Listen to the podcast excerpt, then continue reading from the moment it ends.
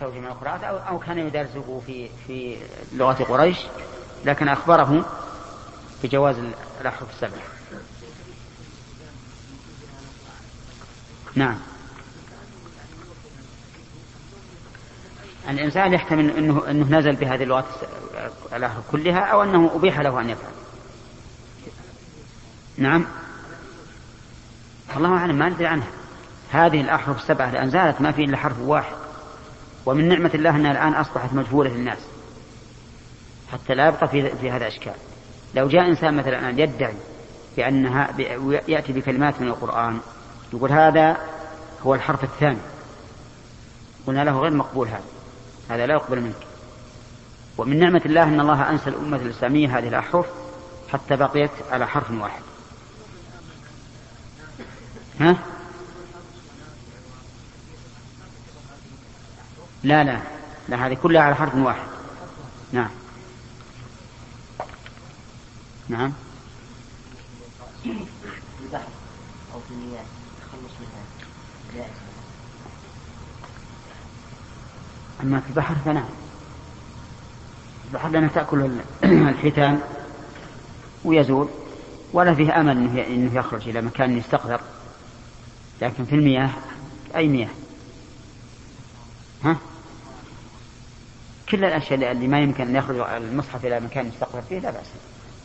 نعم، إيش؟ القراءات العشر هنا؟ لا لا أبدا، العلماء يقول الآن كل الأحرف السبعة الآن نسيت ولا ولم, ولم يبقى لها أثر. كل القراءات السبع أو العشر على القول بأنها ثابتة كلها على اللغة القريش. ها؟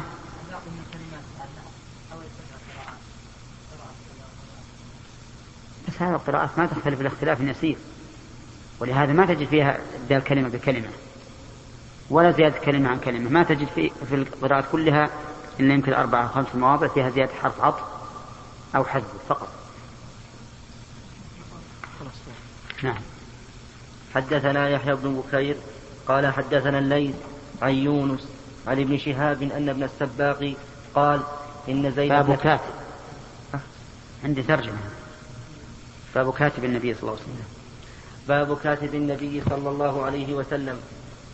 حدثنا يحيى بن بكير قال حدثنا الليث عن يونس عن ابن شهاب أن ابن السباق قال إن زيد بن ثابت قال أرسل إلي أبو بكر رضي الله عنه قال إنك كنت تكتب الوحي لرسول الله صلى الله عليه وسلم فاتبع القرآن فاتبع القرآن فتتبعت القرآن فتتبعت حتى وجدت آخر سورة التوبة آيتين مع مع أبي خزيمة الأنصاري لم أجد لم أجدهما مع أحد غيره.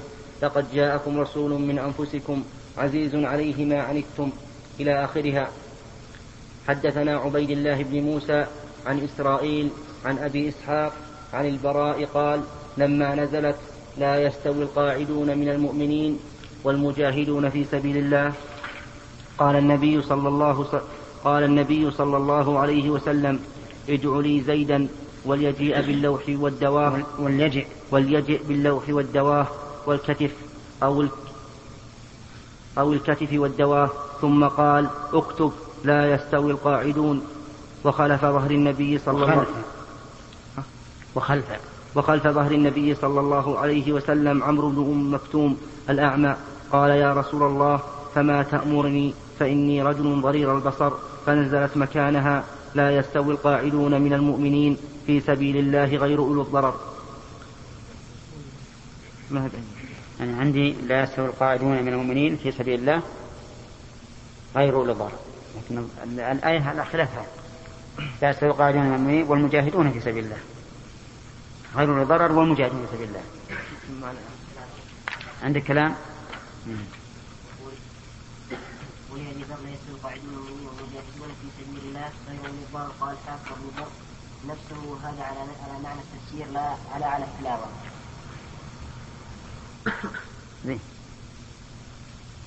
سمعتم كلامه؟ نعم. ها؟ معنى كلام إن, إن, إن الراوي ساق ساقه بالمعنى ما هو باللفظ. نعم. باب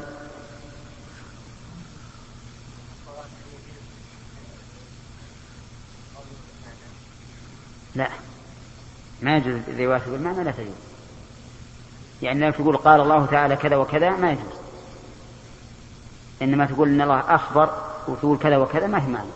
أخبر أنه لا يستوي القاعدون الم...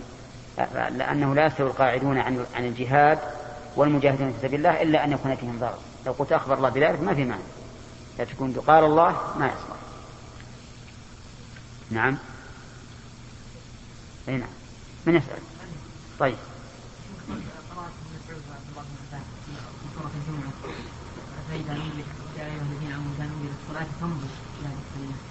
هذا صحيح، لكن مو من القراءة السبع.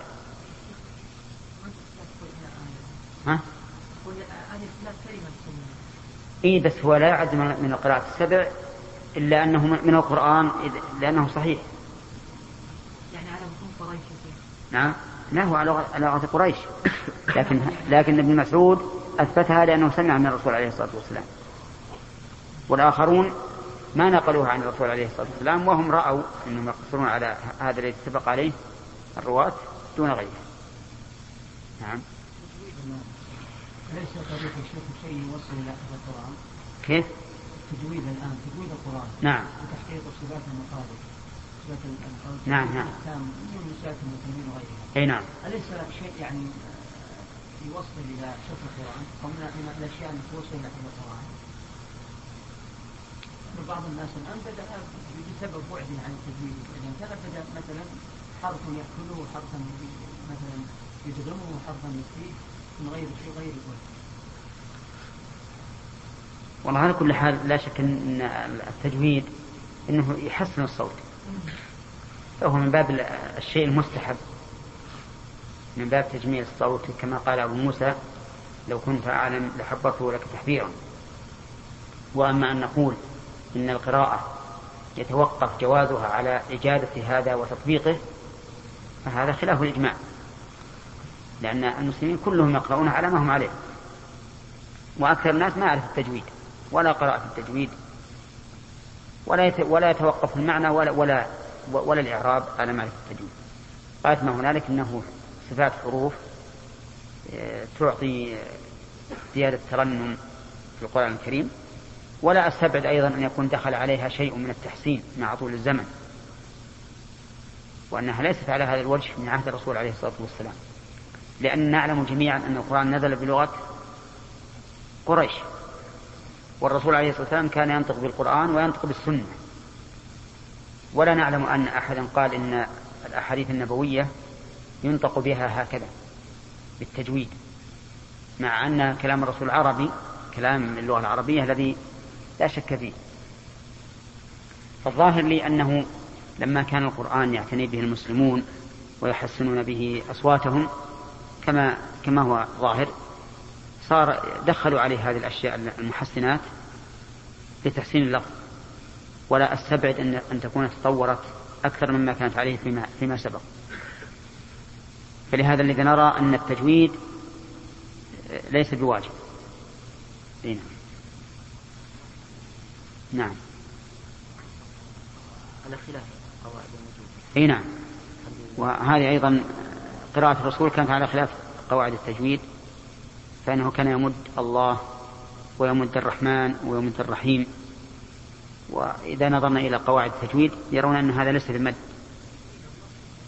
لا المد الطبيعي عندهم لا يسمى مدا. ولهذا بن مالك قال المقصور والممدود. ولما قرأ قارن على ابن مسعود إنما الصدقات للفقراء والمساكين الفقراء والمساكين قال له مدها مد الفقراء، يعني مدها جعل فيها همزة طول المد حتى يتبين. وأما المد الطبيعي مثل قال ومال وكال ما يظهر فيه المد، أما إذا كان ست حركات أو نحوها فهو الذي يظهر فيه المد. ما يكتبون في المد، لا الرحمن ما يكتبون، يكتبون الميم, الميم بالمد الرحمن، ولا هم يكتبون بالمد لكن يشيرون إلى الألف المحذوفة الكتابة يشيرون إلى إلى إلى حركة حركة مستطيلة. إيه إيه إحنا ما نقول كيف نقول غلط والرسول يمدهم،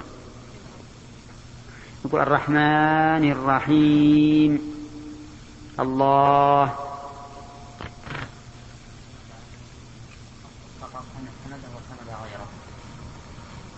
لهذا اعتمد الموجود عند حفصة، لأن حفصة كل القرآن. أي هذا من جهة القراءات الأخرى، لأنهم أخذوا من غيره لما أن عثمان رضي الله عنه أمرهم يجمعون جمع آخر، وسبب ذلك الاختلاف اللي وقع بين الناس صار بيجي كلمات غير اللي في كتاب في مصحف حفصة. والله ما أعرف، هذا أتوقف فيه حتى نراجع. أنه كتب على حرف سبعة وعلى حرف واحد، ولكنه نظر إلى أن الذي عند حفصة منه في شيء محفوظ في الصدور وباقي على ما حفظ. نعم خلاص. نعم. أنزل القرآن على سبعة أحرف. الحمد لله هذا جاء جاء. نعم. حدثنا سعيد بن عفير قال حدثني الليث قال حدثني عقيل عن ابن شهاب قال حدثني عبيد الله بن عبد الله عبيد الله قال حدثني عبيد الله ابن عبد الله أن ابن عباس رضي الله عنهما حدثه أن رسول الله صلى الله عليه وسلم قال أقرأني جبريل أقرأني جبريل على حرف فراجعته فلم أزل أستزيده ويزيدني حتى, حتى انتهى إلى سبعة أحرف.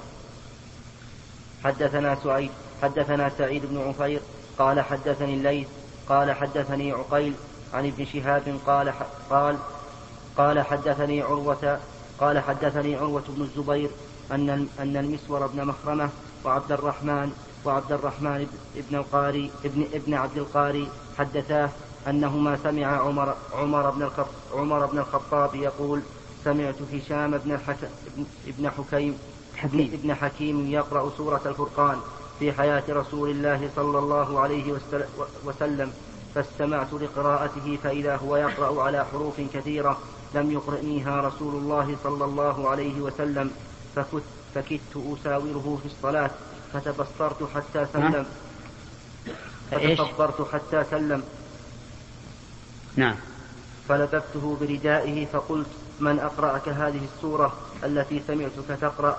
قال أقرأنيها رسول الله صلى الله عليه وسلم.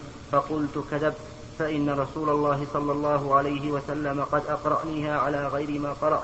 فانطلقت به أقوده إلى رسول الله صلى الله عليه وسلم فقلت إني سمعت هذا يقرأ بسورة الفرقان على حروف لم تقرئنيها، فقال رسول الله صلى الله عليه وسلم أرسله أرسله اقرأ يا هشام، فقرأ عليه القراءة التي سمعته يقرأ، فقال رسول الله صلى الله عليه وسلم كذلك أنزلت.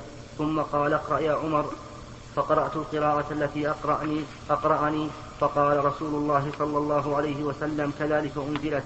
إن هذا القرآن أنزل على سبعة أحرف فاقرأوا ما تيسر منه. الحمد لله. نعم. هذا ما يدل على أن الأحرف فيها توسعة للمسلمين، وأنها جاءت للتوسعة عليهم نظرا إلى أنهم حديث عهد بإسلام، واللغة العربية لم تكن في ذلك الوقت، أو اللغة القرشية لم تكن في ذلك الوقت التي سيطرت، فرخص للناس أن يقرؤوه بحسب ما عندهم، ولكن بعد ذلك جمع كما سبق. طيب، ولكن هنا في هذا الحديث عدة إشكالات. أولا أن عمر رضي الله عنه يقول يقرأها على حروف كثيرة، فهل هذه الحروف في كلمة واحدة أو في القراءة كلها؟ الظاهر في القراءة كلها، ما معنى أن كلمة واحدة يكون فيها حروف كثيرة، بل في القراءة يقرأ بحروف ما سمع عمر رضي الله عنه. ثانيا أن عمر رضي الله عنه استعمل معه إيش؟ الشدة، تمام الشدة، لأن كلام الله عز وجل يجب أن يغار الإنسان له، وكان عمر رضي الله عنه معروفا بشدته وقوته. وفيه أيضا قوله كذبت. كيف يكذب مثل هذا الرجل؟ نعم، وش معنى في لغة الحجاز؟ أي أنا أخطأت، لأن الكذب في لغة الحجازيين بمعنى الخطأ، وهذه مسألة يجب على طالب العلم أن يفهمها، لأنه إذا سمع هذا يكذب رجلا يقول أقرأنيها رسول الله صلى الله عليه وسلم وهو ثقة، يقول كيف يقع منها؟ ولكن إذا عرف أن اللغة لغة الحجازيين بل لغة قريش، إذا قالوا كذبت يعني أخطأت، زال الإشكال. طيب، وفيه أيضا أنه رضي الله عنه ذهب يقود قيادة إلى الرسول عليه الصلاة والسلام، يقود بماذا؟ بردائه، ماسك ردائه يقوده إلى الرسول عليه الصلاة والسلام، ولهذا قال له أرسله. نعم، وفيها أيضا دليل على أنه ينبغي, ينبغي أن يستعمل مع الإنسان ما يطمئن به قبل أن يناقش، يعني توطين الإنسان وتهدئة نفسه قبل مناقشته هو الأولى، لأنه قال أرسله، لأنه لو كان أمسك بردائه ربما لا يتمكن مع تشويش الفكر من قراءته على حسب ما سمعه من الرسول عليه الصلاة والسلام، فينبغي الإنسان أن يعطى فرصة قبل أن يناقش ليهدأ ويناقش عن هدوء وطمأنينة. وفيه أيضا دليل على أن الحاكم يجب عليه أن يسمع حجة الخصمين قبل أن يحكم. وجهه أن الرسول عليه الصلاة والسلام أمر هشام أن يقرأ وأمر عمر أن يقرأ. وفيه أيضا دليل على تصويب القراءتين وإن اختلفتا، ولكن هذا بعد أن هذا قبل أن يوحد المصحف. أما إذا وحد المصحف فإن من قرأ على خلاف ذلك، لا سيما عند العامة الذين يشكل عليهم مثل هذه الأمور، فلا يقرأ. وكما ذكرت قبل قليل إن الأحرف هذه لم تكن معلومة الآن، وأن الله تعالى أنساها الأمة حتى لا يرجع الناس إلى الخلاف الذي كان بينهم. وهنا لو أننا قرأنا، عندك شرح عليه جيد؟ ها؟ ما يخالف، ما يخالف، مفيد. أين؟ باب باب في القرآن ثلاث يحرف. حدثنا سعيد بن عفير. قوله.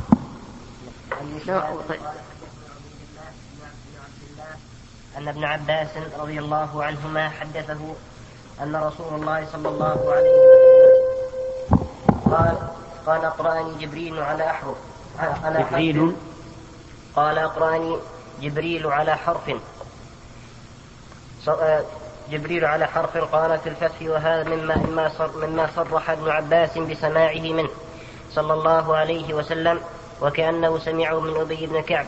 فقد أخرج النسائي من طريق, من طريق عكرمة بن خالد عن سعيد بن جبير عن ابن عباس بن أبي بن كعب نحوه، فراجعته، ولمسلم من حديث, من حديث أبي، فرددت إليه أن أنهون على أمتي، وفي رواية له أن أمتي لا تطيق ذلك، فلم أزل, فلم أست فلم أزل أستزيده، أطلب منه أن يطلب من الله الزيادة في الأحرف للتوسعة ويزيدني، أي أي ويسأل جبريل ربه تعالى فيزيدني, فيزيدني حتى انتهى إلى سبعة أحرف.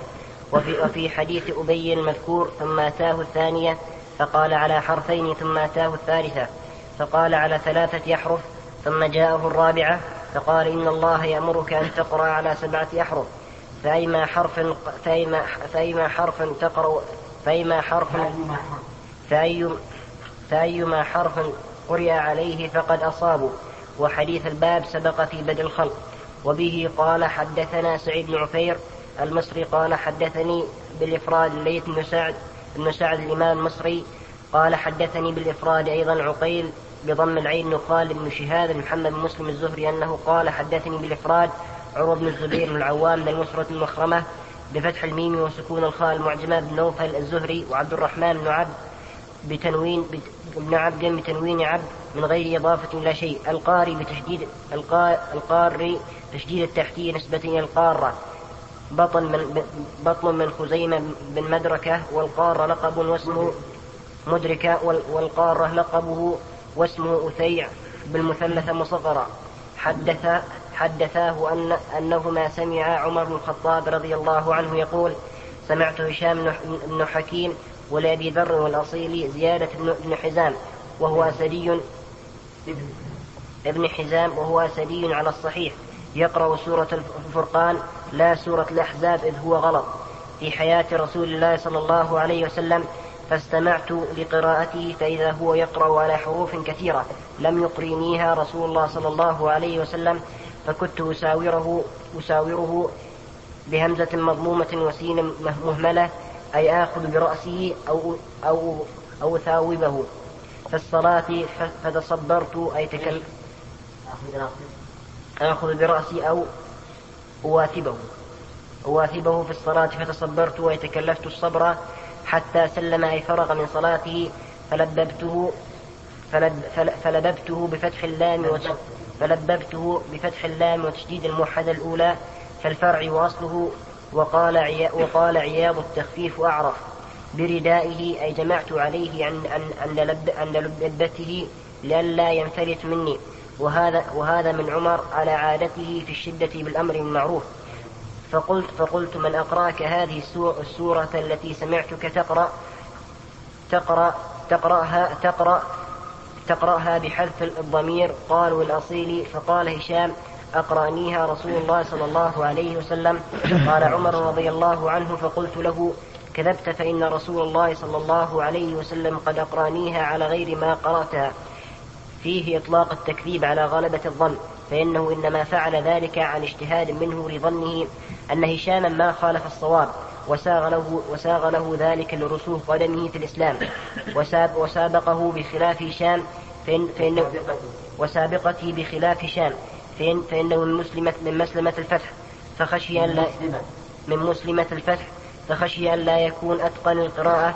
ولعل عمر لم يكن سمع حديث حديث أنزل القرآن على سبعة أحرف قبل ذلك، فانطلقت به أقوده أي أجر رداءه إلى رسول الله صلى الله عليه وسلم، فقلت: يا رسول الله، إني سمعت هذا يقرأ بسورة الفرقان بباء الجر والأربعة سورة الفرقان على حروف لم تقرنيها، فقال رسول الله صلى الله عليه وسلم: أرسله بهمزة قطع الأيض.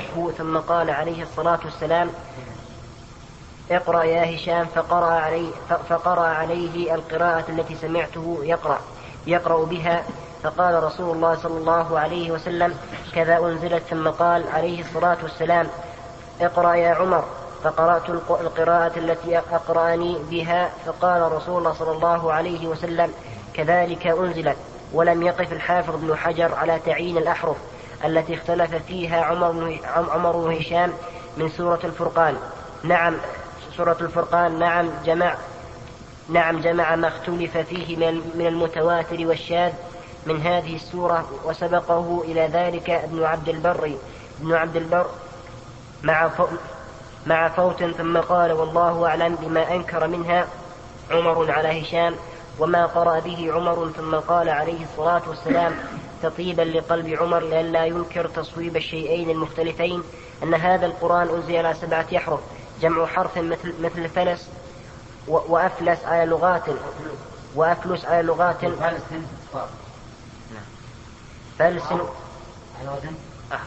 أفعل فلس أحرف على وزن أفلس فلس وأفلس على لغات وق جمع حرف مثل فلس وأفلس على لغات أو أو أو أقرأ أو أقرأت فعلى أو قراءات، فعلى الأول يكون المعنى على على أوجهم من اللغات على أوجهم من اللغات لأن أحد معاني الحرف في اللغة الوجه. قال تعالى: ومن الناس من يعبد الله على حرف. وعلى الثاني يكون من إطلاق الحرف على الكلمة مجازا بكونه بعضها. فاقرأوا ما تيسر منه أي من أي من الأحرف المنزل, المنزل بها، فالمراد بالتيسير في الآية غير المراد به في الحديث، لأن الذي في الآية المراد به القلة والكثرة، والذي في الحديث ما يستحضره القارئ من القراءات، فالأول من الكمية والثاني من الكيفية. وقد وقع لجماعة من الصحابة نظير ما وقع لعمر مع هشام، منها لأبي بن كعب مع ابن مسعود في سورة النحل، وعمر بن العاص مع رجل في آية وعمر بن العاص مع رجل في آية من القرآن، رواه أحمد وابن مسعود مع رجل في سورة في سورة من من آل حم من آل حم رواه رواه الفلام من آل حم نعم من من آل حم ألف لام آل حم آل حم أي نعم آل حميد، رواه ابن حبان والحاكم. وأما ما رواه الحاكم عن سمرة رفعه أنزل القرآن على ثلاثة أحرف، فقال عبد فقال أبو عبد الله تواتر الأخبار تواترت تواترت الأخبار بالسبعة إلا في هذا الحديث. قال أبو شامة يحتمل أن يكون بعضه أنزل على ثلاثة أحرف كجذو كجذوه والرهب والرهب أو أراد أنزل ابتداء على كجذوة كجذوة والرهب أو أراد أنزل ابتداء ابتداء على ثلاثة أحرف ثم زيد إلى سبعة ثم زيد إلى سبعة توسعة على العباد، والأكثر أنها محصورة في السبعة محصورة في السبعة وهل هي باقية إلى الآن يقرأ بها أم كان ذلك ثم استقر الأمر على بعضها؟ وإلى الثاني ذهب الأكثر كسفيان بن عيينة وابن وهب والطبري والطحاوي. وهل استقر ذلك في الزمن النبوي أم بعده؟ والأكثر على الأول، واختاره القاضي أبو بكر ابن الطيب وابن عبد البر وابن العربي وغيرهم وغيرهم لأن, لأن ضرورة اختلاف اللغات ومشقة نطقهم بغير لغتهم اقتضت التوسعة عليهم في أول الأمر في أول الأمر فآذنت لكل فآذنت لكل لكل أن يقرأ على حرفه فأذن فأذن لكل أن يقرأ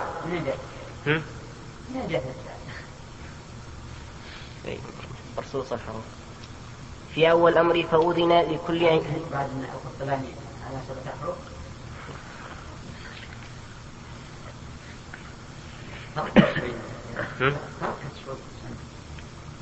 مرصوصة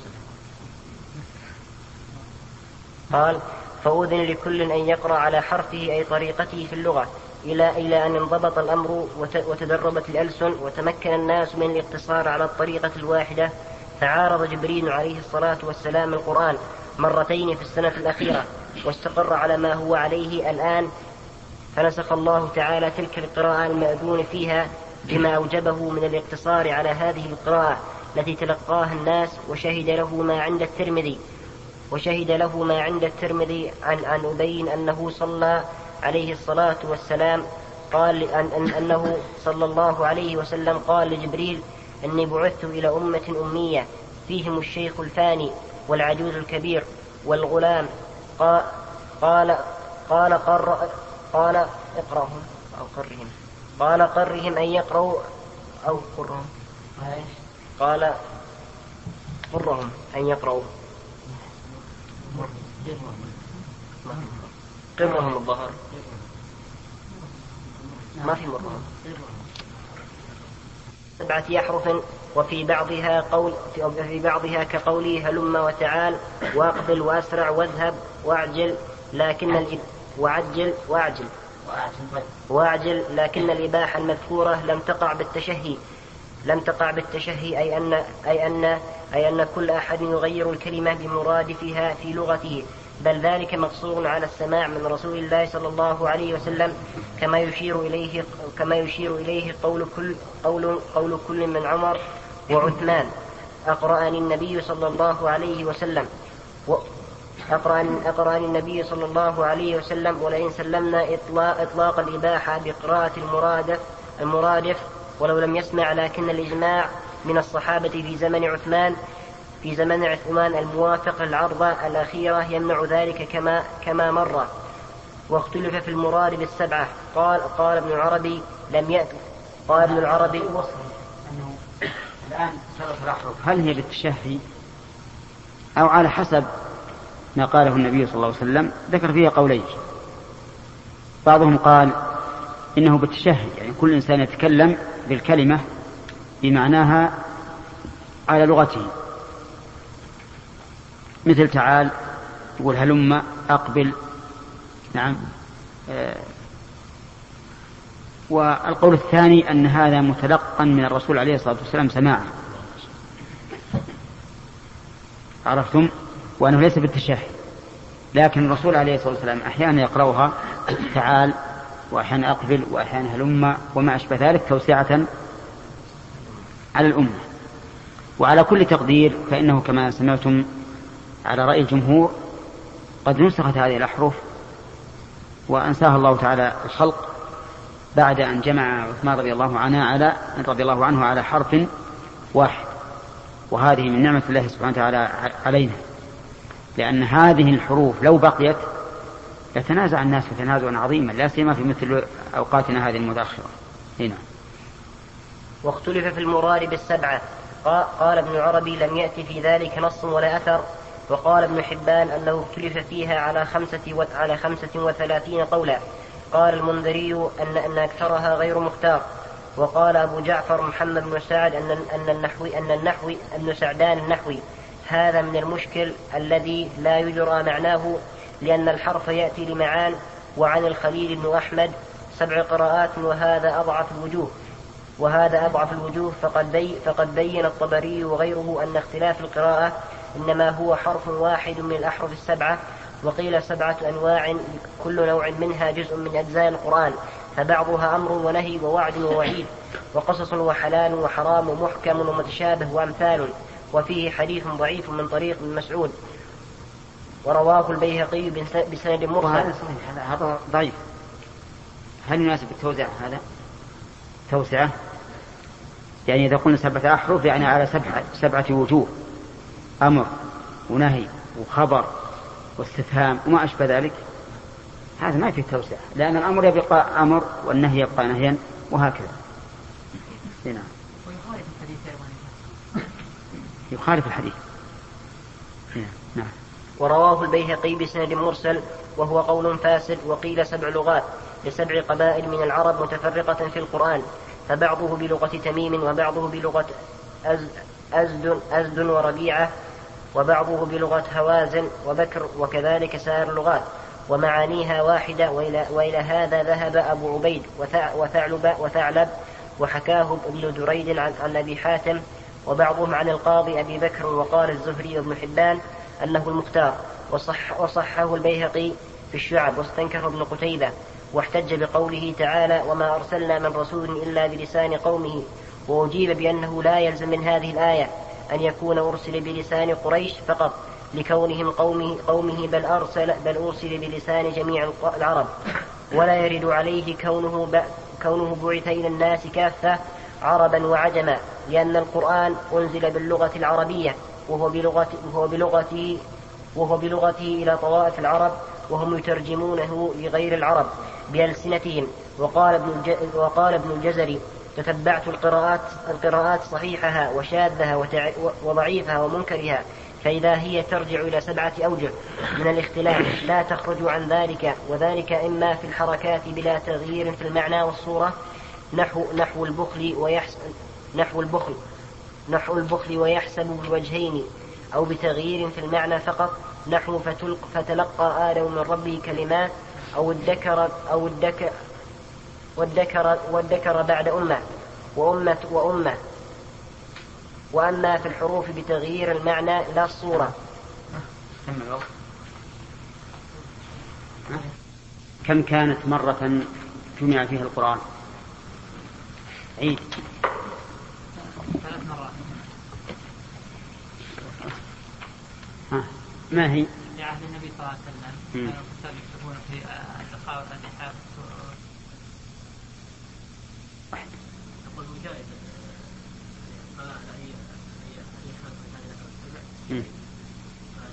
وليس بواجب، والجائز إذا ترجح ترك مع إذا ترجح ترك فعله يترك، فكيف إذا كان فيه فتنة فإنه يتعين يتعين تركه. طيب، إذا قال قائل هل القراءات السبع هي الأحرف السبعة أو لا.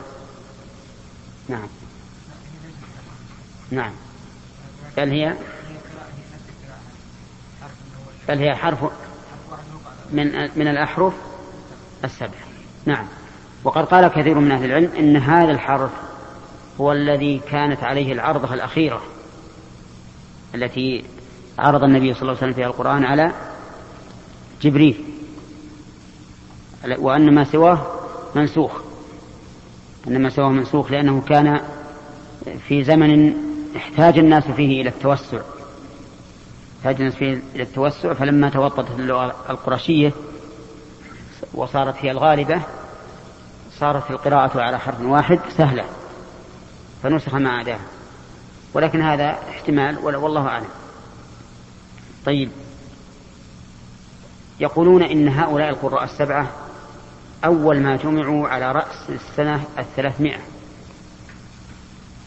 جمعهم أبو بكر بن مجاهد، لأنهم اشتهروا في عصرهم بطول العمر والتلقي من كبار المشايخ الهالكين وضبط القرآن، فاشتهر هؤلاء القراء السبعة فجمعهم أبو بكر بن مجاهد رحمه الله، وهو إمام مشهور في القراء، جمع هؤلاء القراء السبعة من الحرمين والعراقين والشام.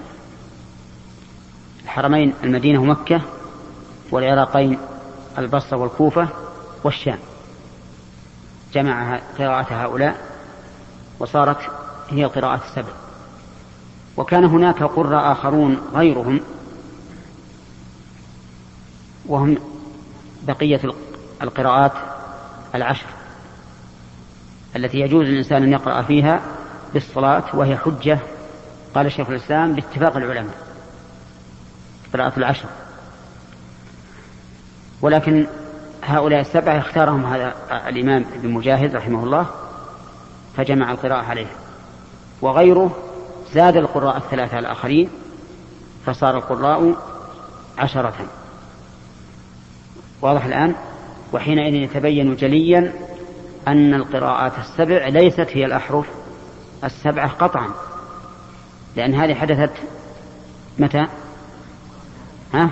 على رأس السنة ثلاثمائة، يعني على رأس القرن الثالث، كيف تحمل على أنها القراءات السبع؟ طيب، أوردنا إشكالا فيما مضى، وهي أن آية أن الآيتين الأخيرتين من سورة براءة إنما وجدت عند من؟ أبي خزيمة، أه؟ وأن من المؤمنين الذين صدقوا وجدت عند خزيمة ابن ثابت، فكيف صح أن نجعلها من القرآن المتواتر وهي لم توجد إلا عند رجلين؟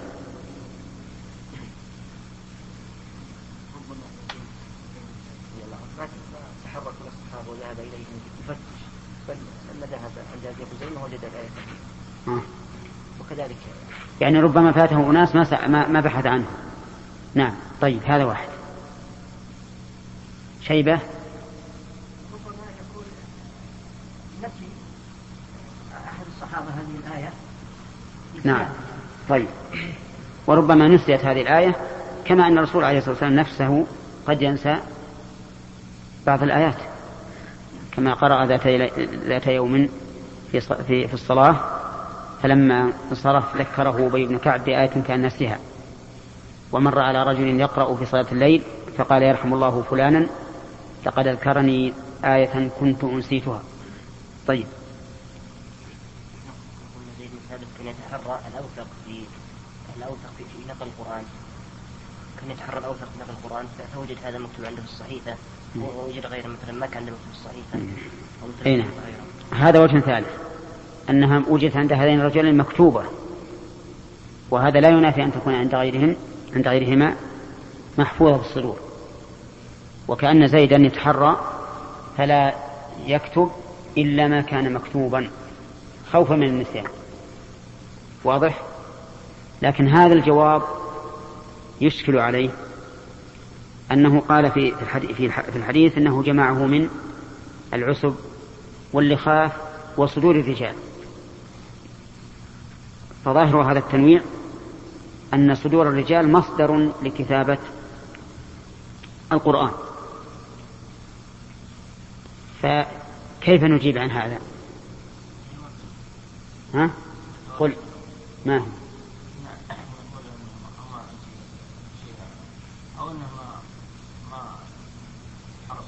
لا، كون نقول إنه أنه وجدت مكتوبة عند أبي خزيمة عند خزيمة معناه أن زيدا لا لا ينقل أو لا يجمع إلا ما كتب.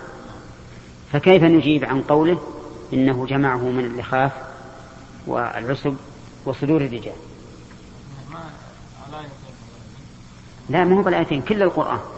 يعني الآن اللي تقرر عندنا وهو ظاهر اختيار ابن الحجر أن زيدا كان لا يكتب أو لا يجمع إلا ما كان مكتوبا فقط، يعني ما يأخذ من الحفظ، رغم أن كثيرا من الصحابة حفظوا القرآن كله كالخلفاء الراشدين وزيد بن ثابت وغيره، يعني جمع كثير. القراء السبعين الذين قتلوا بعد الرسول كلهم يحفظون القرآن.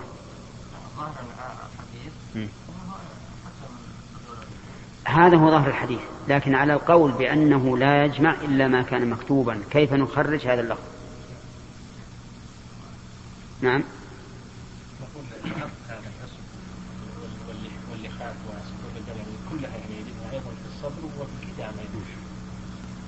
يعني على أن تكون الواو بمعنى بمعنى مع بمعنى مع يعني معناها أنه أحيانا يجدها في صدور الرجال وأحيانا يجدها مكتوبة فقط، بمعنى أنه أحيانا تكون مكتوبة فقط وأحيانا مكتوبة محفوظة مكتوبة محفوظة يكون في هذا اجتماع الحفظ مش بعد والكتابة.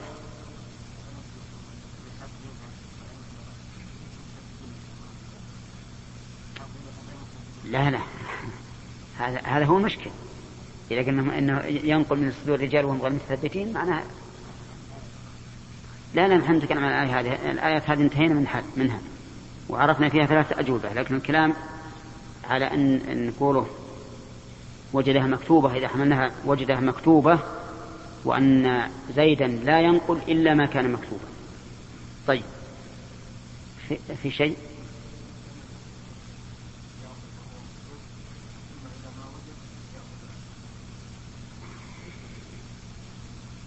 هذا في احتمال أيضا، وأن تكون الواو على عند التعذر. يعني ومن كذلك مكتوب حتى يكون أثبت النقل، فيها الجمع بيننا، يعني هذا اللي ذكره الأخ حمد. طيب، فيها أيضا ها وين؟ أي نعم، هذا اللي قال الأخ. طيب، في بعد إشكال آخر وهو أن الصحف كانت عند حفصة وهي امرأة وفرد، يعني أفلا يمكن أن يقع في ذلك شك؟ بل كانت أولا عند أبي بكر ثم عمر ثم حفصة، أفلا يمكن أن يكون في هذا شك؟ يعني الشيء ممتنع أن يكون هناك عن أي تحقيق أو شيء. وأما كونها عند وكونها عند عند الخليفتين أو واحد، نعم. وأما كونها عند حفصة رضي الله عنها فحفظ الصحابة بكثرتهم واهتمام المسلمين بالقرآن يمنع منع من باب زيادة. نعم، لأن الناس قد حفظوا القرآن، هي ليس عند حفصة فقط، الذي عند حفصة هو الذي جمع وهو معروف عند عند الصحابة مكتوب، فلا يقع في هذا شك فلا يقع في هذا شك. يقع عندنا مشكلة في هذا الفرع في هذا الفرع ماذا كان على الصحف التي كانت عند حفصة بعد أن ردها عثمان عليها؟ جزا الله الشيخ ابن عثيمين